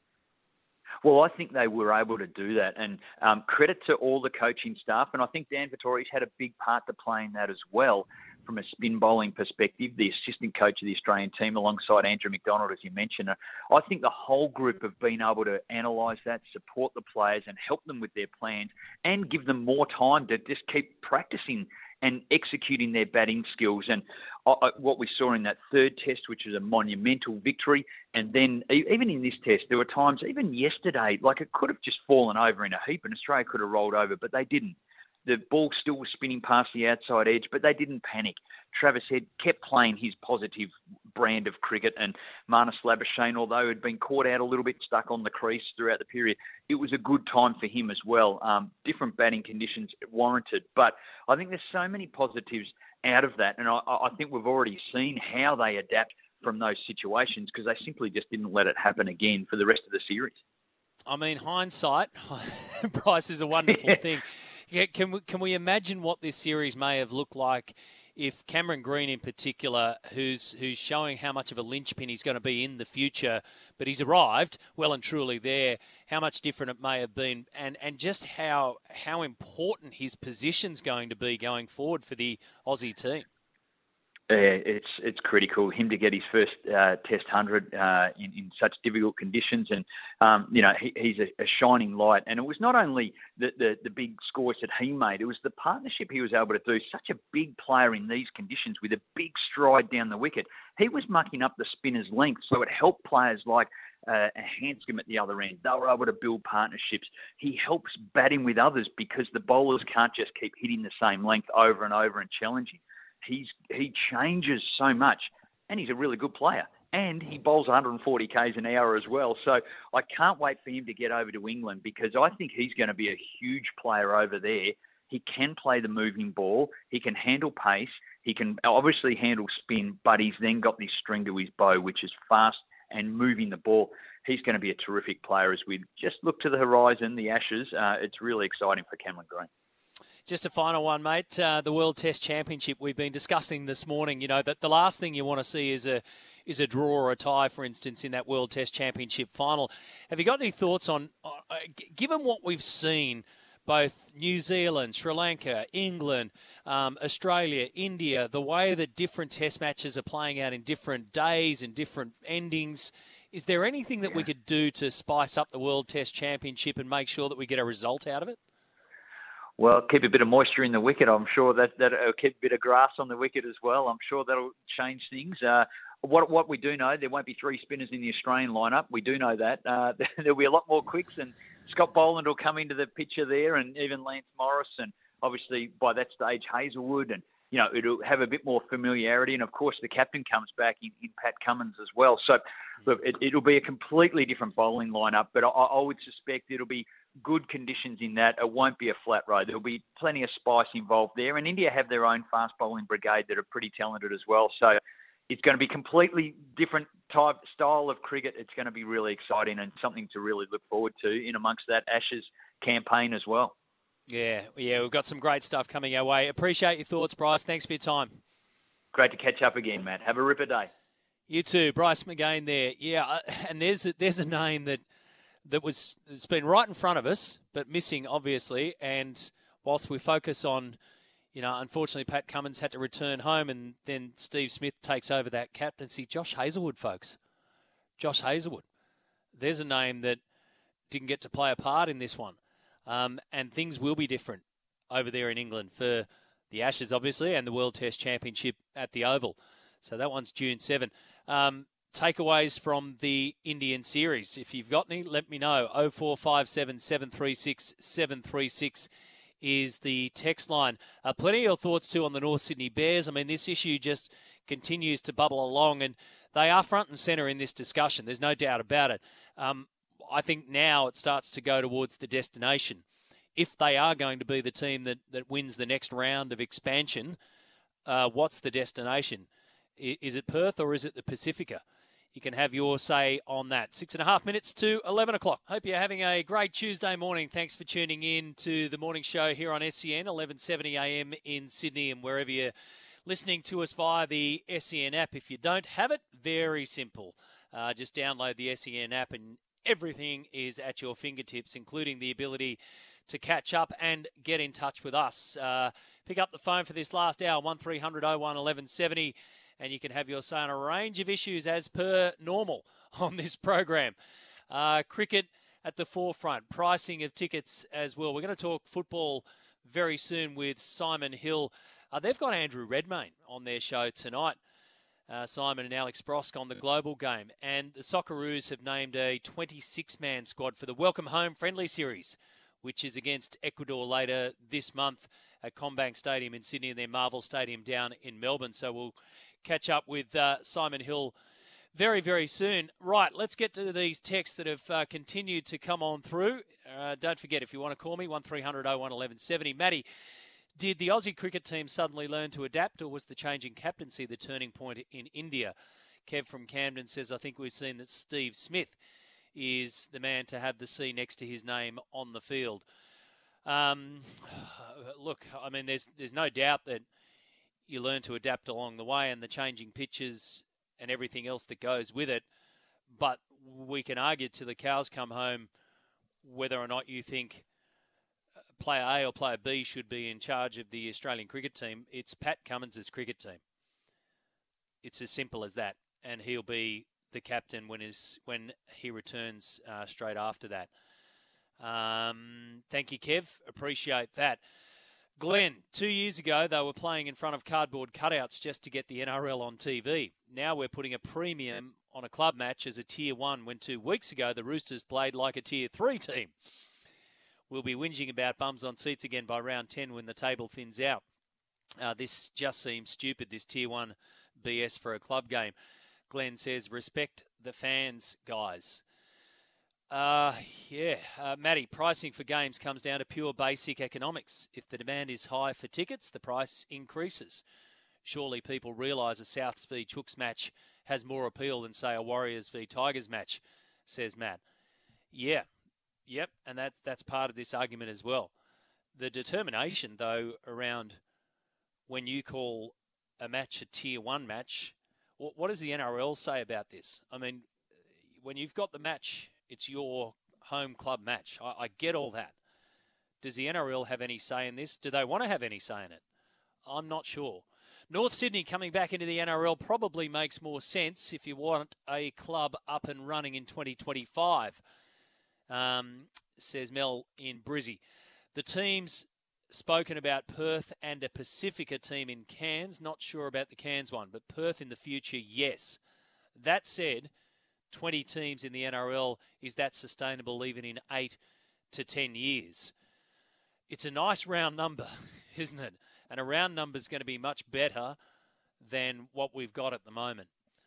Um, 18 teams, I think I've I've said long and hard before the Dolphins came in. I, I think an 18th team is an absolute priority, especially before the next cycle of TV rights, on a whole range of reasons. But the basic reason is one more match, more advertising dollars, more uh, that you go to those broadcasters and say, hey, listen, you're going to pay us this much, well, you're going to get more back. That's sort of the, the principle of the whole thing. But the question about the sustainability of another two teams after that, that's one to address down the track. I think that the number that jumped out at us on the weekend is great for a headline and great for a discussion. It's not going to feature in any real way, shape, or form for a number of years and probably close to half a decade or maybe a decade. Uh, I feel the ticket pricing is the club's way to encourage season ticketed memberships. Hmm. Uh, this one from Phil. Granted, this doesn't help the, the away teams unless clubs come to agreements around reciprocal rights. South Sydney and Bulldogs would allow the opposite members into their matches at a core stadium. If the NRL wants to be the game for everyone, it makes itself out to be regular season games should be priced the same across the season venue depending until it gets to the end of the season when the games really count. Phil says great discussions, uh, great discussions here as always. Uh, yeah, and, and see, this is what I've been trying to narrow it down to. If it's if the regular season is the regular season, then what's the difference between a round one match and a round twenty five match? I understand the difference between finals, and I understand the difference between a grand final, and I completely understand the difference with a state of origin. But if a regular round match is all worth all worth the same points for those who are playing it, why is it different for those who are watching it? Uh, the Serbian Seagull, you've been active this morning, Seagull. You're up and into it. Isn't it a backhanded compliment the Chooks are giving Souths, uh, calling it a higher tier match? What if both teams are coming in 12th and 13th? Uh, the mighty Manly Seagulls are the only top tier side. You know it, I know it, the world knows, knows it, says the Serbian Seagull. Uh, regarding the discussion around Kalyn Ponga, Matty, I think there's something to giving a player with a history of concussions a good break. Bernard Foley sat out a full season after so many head knocks that a butterfly could have knocked him out. He came back a much better player, and if I remember correctly, he didn't suffer a knock out on the field again. The, the question that we posed around this, and, and I'll, I will default to the experts on that. There's no way in the world I'm going to say, I think Kalyn Ponga should do this or that. I'm not a doctor, so let's leave it in their hands. I guess the question is if the Knights, and this is the question that we pose, if the Knights decide for whatever reason that they um, take their action from, if the Knights say, well, we need to give Kalyn Ponga an indefinite break here, do they have the right? And then what does the NRL say if they go, look, we need some salary cap uh, dispensation? Um, our response from the NRL this morning, because we did put this question to them around ticket prices is straightforward. The prices are all determined by the clubs alone. So it's just that simple. The clubs determine their prices. That is not in the realm of the NRL. Thanks to the NRL for getting us, uh, getting back to us on that one. Uh, 0457 736 736 is the text line, or 1300 01 1170 is the open line. Matty says, Paramat, what do you mean if it rains for the WTC um, Championship final there? It's in England. I think you mean when it rains. It's in England in June, isn't it? So, um, yeah, I mean, hey, anything's possible. But then again, let's let's have a little look in our own backyard, folks. the Sydney Test. Do you want, do you want me to um, bring up the war on that one? Uh, let's talk football right now because Simon Hill is on the line. A special guest tonight on the global game will be Andrew Redmayne, and the Socceroos have named their 26 man squad. Um, this will be a beauty, Simon. Good morning to you. The Welcome Home friendly series against Ecuador later this month, and they've rolled out some, some good names and some up and coming names as well. Yeah, morning Matty. Um, there's uh, a few interesting names that have been selected by Graham Arnold, uh, not least Alex Robertson, who's a young midfielder playing at Manchester City, uh, where Pep Guardiola clearly seems to rate him quite highly. Sat on the bench against RB Leipzig in the UEFA Champions League uh, last week. He might be on the bench again for the return leg this week. Uh, so very much on the fringe of uh, you know the big time at, at, a very big club in the English Premier League, and um, he, he's following in a great tradition. His father, Mark Robertson, was a Socceroo, and his grandfather, Alex, was a Socceroo as well. Uh, it's taken a bit of time, I think, for Arnie to uh, convince him that his future is with Australia, because of course he's he's got the option to play for England as well. I think he's played for their junior teams, uh, but it appears now that he's he's fully committed to Australia. So he's certainly one name, you know, that we can keep an eye on. It'd be interesting to see if he gets his debut in that two-game series. Uh, and there are others who've got uh, first-time call-ups. Joe Gauci, the Adelaide United goalkeeper. Uh, Danny Vukovic, of course, has uh, retired from international football now. Uh, and Aidan O'Neill and Jordan Boss from Melbourne City, two players who've uh, really stood out in City's very good campaign. Of course, they're top of the A-League ladder at the moment. And yeah, I don't think there's too many people who would argue with uh, with many of those selections. Uh, and Nestory Irankunda there as a, a train on player as well to get some experience. So it, it's an exciting squad, I think. Yeah, and, and I read the, too around Alexander Robertson there, and he, you mentioned his dad and his grandfather. So he'd become the first ever third generation Socceroo. Um, that's that's quite a first, but some exciting talent, as you mentioned. What what will they be looking for in this series. CommBank Stadium, then Marvel Stadium. I mean, the appetite for the Socceroos and football is, is there, we know it. Uh, what will Graham Arnold and the squad be looking for out of this series against Ecuador? Well, of course, the next big tournament is, is not too far away. The Asian Cup, uh, which will take place, you won't be surprised to hear, in Qatar in January next year. Seems as though every football tournament takes place in yeah. Qatar at the moment. Um, so that's you know less than 12 months away. And obviously, given the form that the Socceroos showed at the World Cup, you know we will go into that tournament as as one of the favourites. So he'll be looking to build cohesion. This is the first time he's had the squad together since the World Cup, where they did so well. Uh, so it'll be a mixture of, you know, a bit of a celebration of that, uh, a nod to the past, whilst also looking to the future. I, am pretty certain he'll look to integrate some of those new players that we've already talked about. Uh, Arnie's talked a lot in the past about, you know, building depth with uh, the national team squad. He's done that to a great degree with the likes of Garang Kuol and uh, Nathaniel Atkinson, Kye Rowles, Cammy Devlin.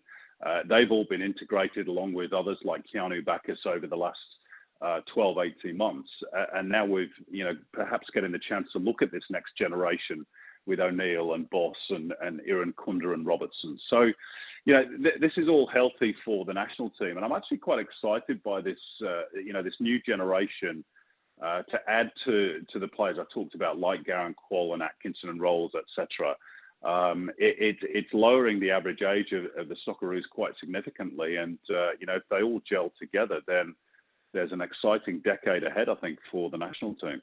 Mm. A League, so Melbourne City continue um, to ex- extend their lead at the top of the table. The focus um, Saturday night at Allianz Stadium will be Sydney against Western Sydney. So Sydney FC sixth and Western Sydney remain there in fourth. I, I feel like I've, I've, said this for the last possibly two or three weeks that Sydney FC it's it's that crunch time. They're in that they're in that zone where they have to make a move quickly. Well, they certainly need to cement their place in the sixth. There's only three points uh, separating them from Newcastle and, and, one or two other clubs in, in seventh and eighth and ninth. So uh, this is a big game for Sydney. And of course, they lost at the weekend, uh, edged out by Wellington Phoenix over there in New Zealand. Um, and if they can't lift for a, a, local derby, then they've probably got no business in, in being in the finals. Uh, this will be a cracker on Saturday, not least because of course, there was a bit going on between the two coaches at the end of the last derby in Parramatta a few weeks back, which uh, Sydney won by a goal to nil. Um, so it'll be interesting to see if that uh, spills over onto the pitch at the weekend. I have no doubt there'll be another big crowd. I think we had 35,000 there for the first derby of the season at Allianz, and um, yeah, given all the heat that's been between the two since, uh, I would imagine something similar or hopefully a bit better uh, and, and, it's important for Wanderers as well. Uh, you know, they lost to Perth Um, and if Sydney were to win at the weekend, then there'd only be one point between them uh, on the ladder, and the Wanderers wouldn't be, you know, necessarily guaranteed their spot in the finals either. So it, it's a big, big game for both clubs, and uh, you never know, we might even see them play each other in the finals as well, given the league standings. Wouldn't that be something? Yeah. It hasn't happened yet, but uh, it would be interesting. That would be something. You've got Andrew Redmayne on tonight. That'll be a bit of fun. Yep. Yeah, Red has uh, obviously has played for both sides of the divide in the Sydney Derby. Uh, firstly with Wanderers, now he's very much with uh, Sydney FC, and he's been called up to the Socceroos squad as well. Uh, and of course, he's a, he's a bit of a national hero these days, isn't he? After those penalty saves against Peru, so there'll be a fair bit to chat about. Good on you, mate. Have a great show tonight. Thanks, mate. All the best.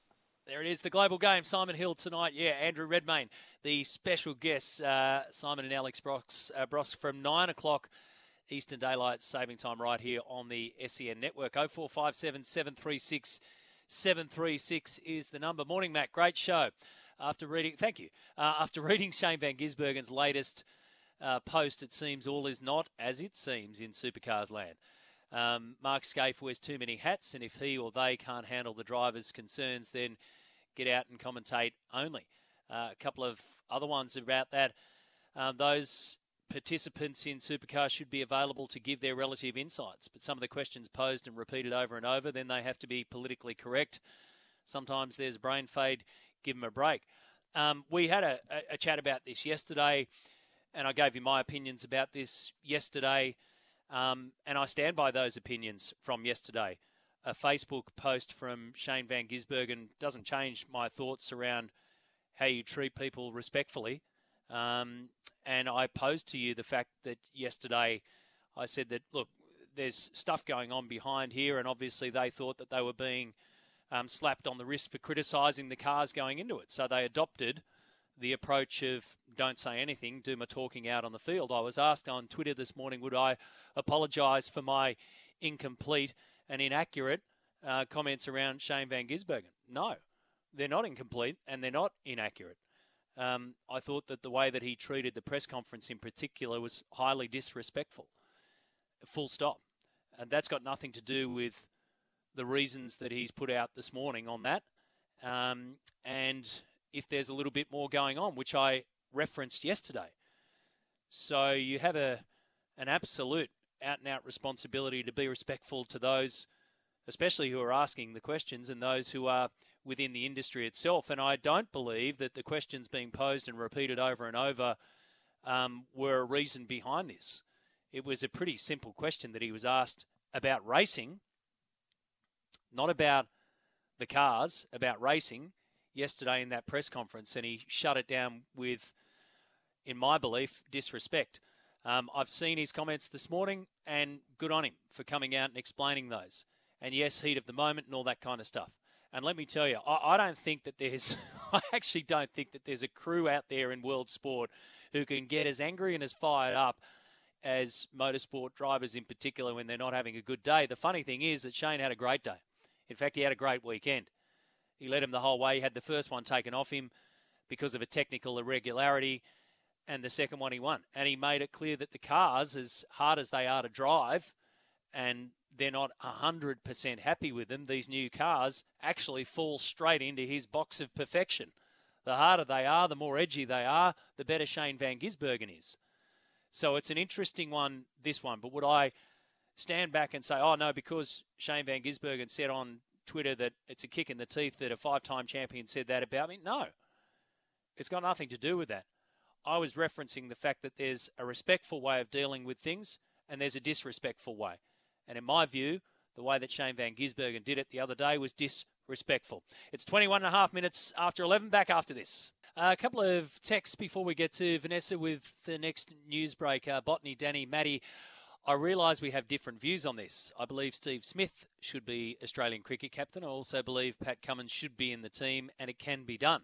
If India can have one of their greatest um, in Kohli stand down and be in the team, then we can do it for the sake of our test team. Uh, thank you, Botany Danny. Uh, Rhino Mike, Matt, hate to break it to you, it's Australia's cricket team, not Pat Cummins's. No player is bigger than the team. Smith knows how to use the bowlers he has at his disposal and sets fields accordingly. It's about time the media stopped with their loving relationship with Cummins.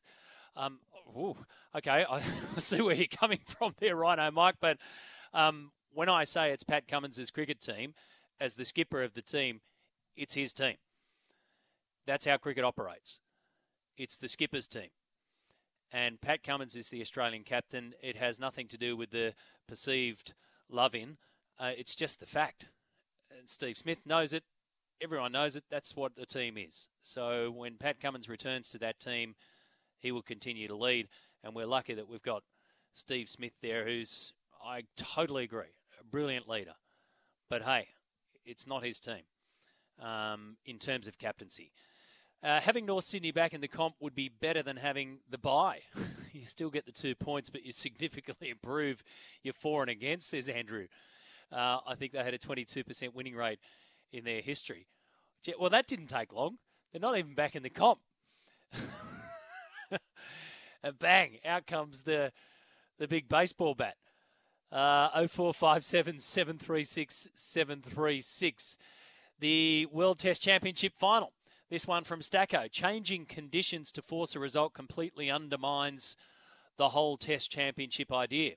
You don't play two years of traditional cricket to reach the final um, two and then play a single game under a different set of conditions. By doing that, you haven't proven anything about who is the best Test cricket team. Certainly, five days is needed to account for the likely chance of a rain interruption in England in any case. Solid point, Stacko. Uh, absolutely solid point. And and you know when you put it in that perspective, you're spot on. And obviously they're not going to change any conditions there. But I'm interested to see what type of what type of pitch we end up with.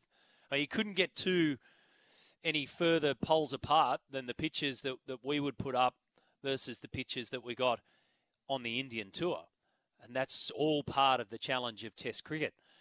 Uh, I was at the Oval in 2005 in the famous series that the English won. And I, I don't know if he's still there, and, and excuse me if he's not, but um, the curator there was the crankiest bloke I reckon I've ever seen. We had some stuff down on the sideline, um, some some TV gear at the time, and he was mowing the outfield, and he was going to go straight over the top of it if we didn't move it. He had no bones about it. he didn't like people being on his oval, let alone anywhere near the pitch. That's one of my memories of the oval back in 2005. If he's still in charge, whatever you, yep, yep, whatever you put up is fine. We'll just step around it, no problems because he was a an angry ant. Let's go to the news. Uh, to our Tommy's been quiet this morning. We need to get his thoughts after this. Looking forward to that. Thank you, Vanessa. Yes, six o'clock uh, Eastern Daylight Saving Time is the start of the coverage. Jimmy Smith heading it up. It'll be a massive night at Kudos Bank Arena. Grab those tickets at Ticketek and let's uh, pack out the place yet again. Game five, the decider. It has all come down to that between the Sydney Kings and the New Zealand Breakers. 0457 736 736 is the text line, and 1300 01 1170 is the open line. Uh, Dan says, here, here, Matty, well said. Uh, the boys all sat back and listened 100% bang on, mate. I, am assuming this is about the uh, Shane Van Gisbergen situation. Love the show, love the banter. It's okay to have a different opinion to someone, just be respectful and agree to disagree. Instead of being an A grade, says Dan, with no respect for the other party. I think this show is one of the most unbiased shows in Australia. Well, thank you for that, Dan. Uh, and look, it's not about being right or wrong, it comes from um, a position for myself in particular of somebody who's been around for a long, long time and has a lot of experience. In fact, I was accused of shooting from the hip on this one. Well, if calling over 300 supercars races in my last 20 years of being uh, involved in this sport in particular, in supercars, is shooting from the hip, being around when Shane Van Gisbergen came into this category, uh, being there for his race wins and um, having first-hand knowledge of everything that goes on there, then I don't know which kind of hip we need to shoot from. Um, but I think that there was a way to deal with it, and that wasn't the way to deal with it. It's that simple with me. That's not playing the man. That's playing the issue here. And like I said yesterday, if you've got a disagreement with your organisation or whoever, then go settle with it, settle it with them, or take it out on them. Don't take it out on the fans. Uh, appreciate that, Dan. Thank you for that. Uh, 0457 736 736. Keep them coming. Uh, let's get some coins on the table. I don't think we had any coins on the table yesterday, Tommy. You just bought straight in with the Tribune. So, Morning, Matty. good morning to you. Uh, where do you want to start? Well, I'm just glad that Dan pointed out that this is an unbiased show because you keep it unbiased, but when I come in, I'm all biased. I'm all biased about my Roosters, all biased about my Chooks. the ticket pricing, it's got a lot of people upset this morning, hasn't it? It has. It has. What And- is a and- tier one? What isn't a tier one? Well, that's the question. That's the question. I mean, you got the answer from the NRL um, that the clubs are those that set the prices. So Yes. that answers that question. One of my questions was, okay, what's the NRL's take on this? Well, they don't have one because they don't have any control over it. So Yeah, and we- spoke um, before the show trying to wrap our heads around it, and I think the the main gist of it is, okay, yes, they're upset about the whole uh, how the prices have increased, and I can I understand South fans' frustrations. Um, I can understand Roosters fans' frustrations as well, who want to go to the game and uh, got to see an increase in ticket prices. But I think where uh, Roosters CEO Joe Kelly has kind of made a little bit of an error is just the way he's framed uh, this and kind of sold it to the public, saying it's a tier one match. You, you know, if I'm a Rabbitohs, um, if I'm Blake Solly or someone, I go, yeah, of course we're a tier one match. It's the oldest um, and the biggest rivalry in all rugby league in NRL. But then say you're a um, say you're a Gold Coast Titan fan or a, or a New Zealand Warriors fan who we just play who the Roosters just played in round two or or someone else like uh, are they a tier four? Are they a tier three? I mean, you got the grand final quali- grand final rematch is in next Thursday between the Eels and the Panthers at CommBank Stadium. I think that's a tier one. I mean, you made the point that this Thursday night at Four Pines Park, it's going to be Manly and Seagulls. I mean, Manly and Eels, who have a huge rivalry dating back to the '80s. I'm sure Eels and Manly fans would say that's a tier one game too. So again, are we getting kind of caught up in the whole semantics of everything? Maybe, possibly, probably. Um, it just hasn't gone down well the way they've sold it to the public. I would say. Yeah, yeah. It's. I mean, there's you know, there's a pretty strong case to say that regular season matches should be all of the same pricing, but venues aren't the same, crowds aren't the same, uh, demand's not the same. I I get all that, and it, it appears as though. And, and I did this. I actually heard this discussion this morning, and Vossi was spot on that. And Mark would agree wholeheartedly here how much it can cost to go to an EPL game, Premier League game. Stupid. Um, the difference when I was over there, I wanted to go see Crystal Palace, and there was a uh, they were playing in a Premier League game which I couldn't actually get tickets for. But two days later, there was an FA Cup game, and it was less than half the price. So I ended up buying the tickets. I didn't end up going because of a train strike, but it didn't cost me an absolute fortune to miss out on it. So we're lucky in terms of the ticketing prices that we've got here for our, dare I say it, top tier sports. But the inaccuracies in, in between games and now that they've got categories attached to them, which was the first time I'd heard that, is is a little bit weird. But this, I mean, this happens in any single business. If you've got something that's in more demand, of course, the owners of that business or who set the rule, who set the prices of that of that product, are going to up the price. Why wouldn't they? I mean, you know the Roosters v Rabbitohs, especially at a newish stadium like Allianz Stadium. This is only the fourth game that's going to be played there, and guess what? Three out of four of those games, uh, by the end of Friday night, are going to be played between the Roosters and the Rabbitohs. You get at least thirty-five to thirty-six thousand people there, guaranteed. So why wouldn't they up the price? You can, from a business point of view, you fully understand what Joe Kelly and the Roosters are doing in this sense. Is it a bit unfair? Yes. Is it not great with the recent, you know, rise in prices for everything, inflation? Yes. But you could also make that argument about ticket prices, inflation. I mean, it's it's unfair, yes, but I un, I understand it, um, and I guess that's just what happens. I, I think the one thing, yes, business decisions, yes, yes, yes, get all that. But when you start alienating the fans, you've got a massive problem. Yes, I agree. And and the, I guess the biggest kickback out of all this is make sure that you listen to the fans on this one. And if the fans overwhelmingly say, "Hang on a second, we we don't agree," we don't agree that we agree that we'll pay fifty bucks, for instance, but all of a sudden ninety dollars just because you can, that doesn't sit with the fans at all, and the fans will turn away from that.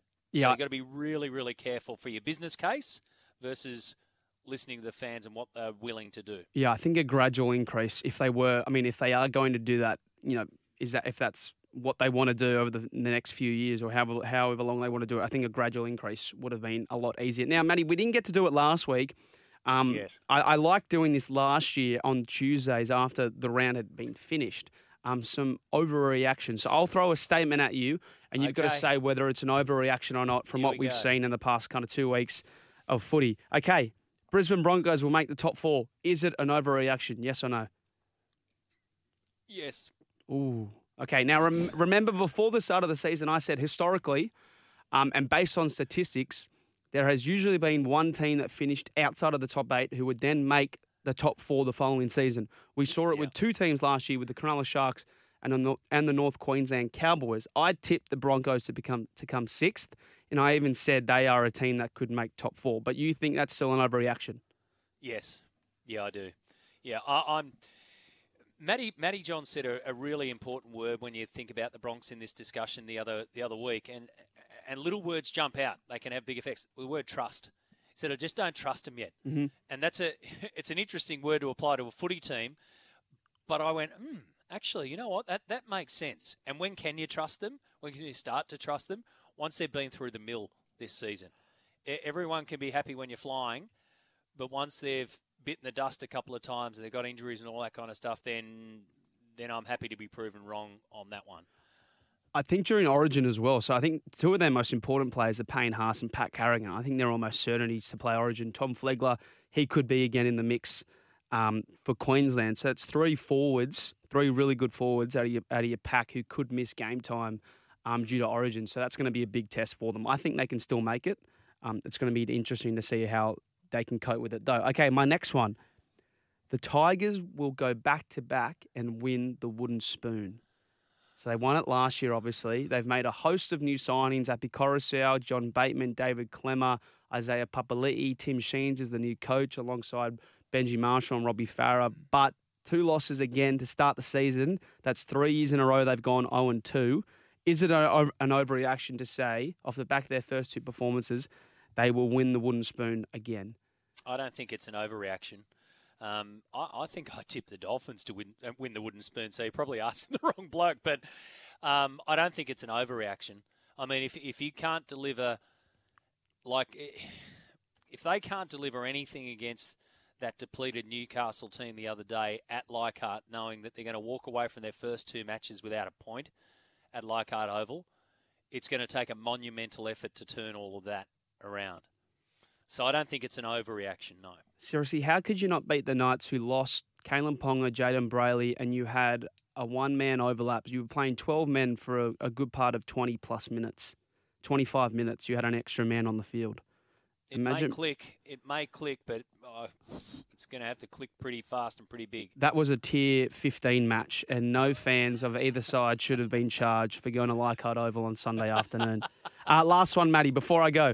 The Melbourne Storm are done. They will not make the top eight. Nelson Asofa Solomona, Cam Munster, Xavier Coates, Tariq Sims, George Jennings, Dean Meyer, Ryan Papenhuyzen, a host of names injured. Nelson Asofa Solomona was fantastic in just 30 minutes of game time. He's now out for the next six to eight weeks. Melbourne Okay. Storm are done. They won't make the finals. Overreaction, Okay, you know- yes or no? You know how we spoke about our free pass? Yes. If we had a free pass, if you give me my free pass that I can put the Bulldogs in the top eight and take the Storm out, because remember I flip flopped. Mhm. I kept going up and down and up and down, and then the last minute I put the Storm in because they're the Storm. However, all the concerns that I've been having are the kind of concerns that are happening now. Like we remember we sat we sat here and said, "What if? Yes. What if Cam Munster gets injured? Bang! Bone pops out of his finger. Like, uh oh, here we go. Um, I, I don't think they make the eight. I, I think Ooh, I think okay. my eight's going to Mark- be mark that down, I mate. thi- March I think 14th. my eight's going to be wrong. I think my I think my um my wooden spoon's going to be wrong. But I don't think I, I'm worried about. I continue to be worried about the Melbourne Storm. There you go. Fair enough. Um, all right, overs and unders. If you agree with that, let us know. Uh, we'll be back after this break. We've got breaking news, Jimmy Smith, because I'm getting text messages coming through that are agreeing with Tommy. Um, I, I, I can't read. I can't actually want to. I don't want to read what they're agreeing with, but I see this, Tommy. Right. I hate to agree, but um, Tommy, I agree. I have to agree with everything Tommy said, and then I finished. I don't know what it happened, what what they wrote after that, but this is Right. Wow, gee, this is. I mean, you might have to dedicate the first hour of your show here to answering two a.m. Tommy's texts. Uh, let me assure you that won't be happening. That won't be happening. no, no, no. I can give a cast iron guarantee on that one. What's coming up on your show, mate? No, I want to talk about uh, this Shane Van Gisbergen thing. You and I were just talking about it. I, I find it fascinating, mate. And I'm going to put it to you this way, mate. You don't have to be a good bloke, mm. right? All Van Gisbergen has to do is keep winning because as soon as he doesn't win, that's when he's in trouble, right? But is there any other sport like motor racing where you have to rely on so many people and there's so many parts that are beyond your control as a race car driver, but you have to be positive about everything? Like, I mm. don't mind him having a whinge, blowing up, being hard to deal with, basically not toeing the party line. And if you keep winning, there is no problem. Think about when Jimmy Connors first started playing tennis. Hmm. Everyone hated him because of the way that he carried on. Now, eventually he became this beloved figure, right? But everyone hated him at the start, and everyone hated John McEnroe. But that didn't mean they didn't watch them. Yeah. Well, I, I don't think. Look, it's it's a little bit deeper because there's the one thing I do know about motorsport, Jimmy, is that whatever we think's going on in pit lane, multiply it by a thousand, at Right. least. Right. That's that's really what's going on behind the scenes. There are a multitude of things happening here. And uh, in my time in the sport, and I've been part of that sport in particular for over two decades. Now, yeah, it's like any other sport. It can be sensitive to those that question it. Um, it can be narky to those that question it as well. It can be confused when it wants to find out um, how to get itself some headlines and some publicity. But it's never, in my opinion, said that you always has, have to be positive. I don't think Shane Van Gisbergen has always has been um, told to always be positive. However, I think that you should always be respectful. You can have the craps, you can have a bad day, you can have your opinions, you can have your thoughts, you can fight, you can argue, you can bitch and scream. It was put to me in the world of motorsport that nobody does it better than them than tripping you over on your way out, stealing your wallet, and stepping on you as you go past. Right. That's the Right. kind of sport it is. I Yep. got no dramas with that. However, when you carry on with the the pettiness reaction and the stock standard reaction of uh, talking on the track and all that kind of stuff, and then shutting things down with a smirk on your face, that's disrespectful to me. Now, if there's one thing that they would say to everybody coming into that sport, it will be we, we play hard and we play fair, but we're, we're, we're respectful to all of those who are engaged. That's from fans to media to everybody. I got a text here saying that he needs a course in PR. He was given one. He's been given one.